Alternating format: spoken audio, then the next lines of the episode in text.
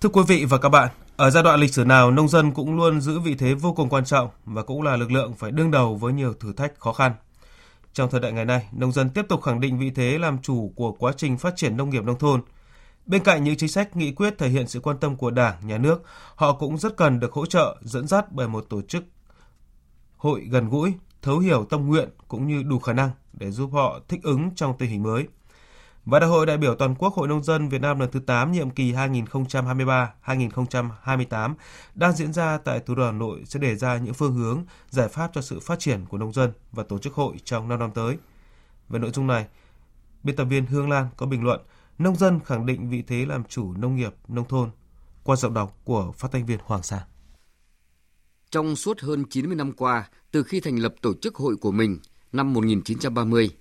cùng với nhân dân cả nước, nông dân Việt Nam đã đoàn kết vượt qua khó khăn, làm nên những chiến thắng lớn lao trong công cuộc giải phóng dân tộc, thống nhất đất nước. Đến nay, sau gần bốn mươi năm thực hiện đường lối đổi mới của Đảng, nông dân với sự năng động sáng tạo không ngừng đã làm nên những thành tích thần kỳ trong sản xuất, xuất khẩu nông sản, đóng góp sức người, sức của cho chương trình xây dựng nông thôn mới. Là lực lượng đông đảo chiếm một phần ba dân số cả nước, gần một nửa số hộ dân sống ở nông thôn, sự lao động cần cù, bền bỉ và những hy sinh của người nông dân đã xây đắp nên những thành lũy vững chắc lòng dân mà không sức mạnh nào có thể phá vỡ. Sự đóng góp của nông dân là hết sức to lớn, nhưng dường như trong sự phát triển đi lên của đất nước, một bộ phận nông dân vẫn đang chịu thiệt thòi.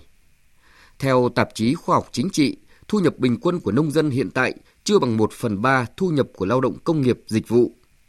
Trên chín mươi phần trăm hộ nghèo của cả nước đang sống ở nông thôn, nhất là vùng dân tộc thiểu số và miền núi. Người nông dân vẫn ở thế yếu trong chuỗi liên kết kinh tế và trong không ít các quyết định ở nông thôn.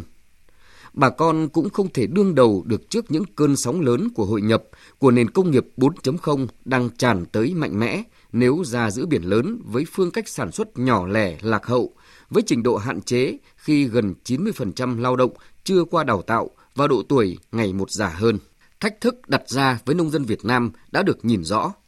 Quan trọng là chiến lược và chính sách phát triển cho nông dân, nông nghiệp, nông thôn phải làm sao hiện thực hóa đến mức cao nhất những cơ hội, hạn chế tối đa các nguy cơ đang đặt ra cho họ.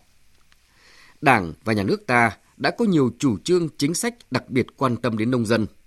Nghị quyết mười chín Hội nghị Trung ương năm khóa mười ba xác định nông dân là trung tâm của quá trình phát triển kinh tế nông nghiệp và xây dựng nông thôn mới, để khẳng định vị trí quan trọng hàng đầu của nông dân. Mới đây nhất, Bộ Chính trị cũng ban hành nghị quyết bốn mươi sáu ngày hai mươi tháng mười hai năm hai nghìn không trăm hai mươi ba về đổi mới, nâng cao chất lượng hoạt động của Hội Nông dân Việt Nam. Đây cũng được xem là nghị quyết lịch sử của giai cấp nông dân Việt Nam và tổ chức hội của mình. Hội Nông dân, nơi tập hợp đoàn kết và chăm lo đời sống vật chất tinh thần cho nông dân. Hơn hết, cần thấu hiểu những thách thức của nông dân trong bối cảnh hiện nay, cũng như phát huy sức mạnh nội lực để họ vươn lên. Trong chuỗi liên kết giá trị, tổ chức Hội Nông dân chính là cầu nối để gắn kết giữa nhà nông với các nhà trong hợp tác phát triển sản xuất và tiêu thụ nông sản. Hội Nông dân phải gần gũi, sâu sát nhất, nắm rõ nhu cầu, nguyện vọng của nông dân để đứng ra giúp bà con về vốn, tư vấn pháp luật, chuyển giao kỹ thuật, tìm kiếm thị trường, để nông dân thực sự trở thành chủ thể, trung tâm trong quá trình sản xuất và xây dựng làng quê mình.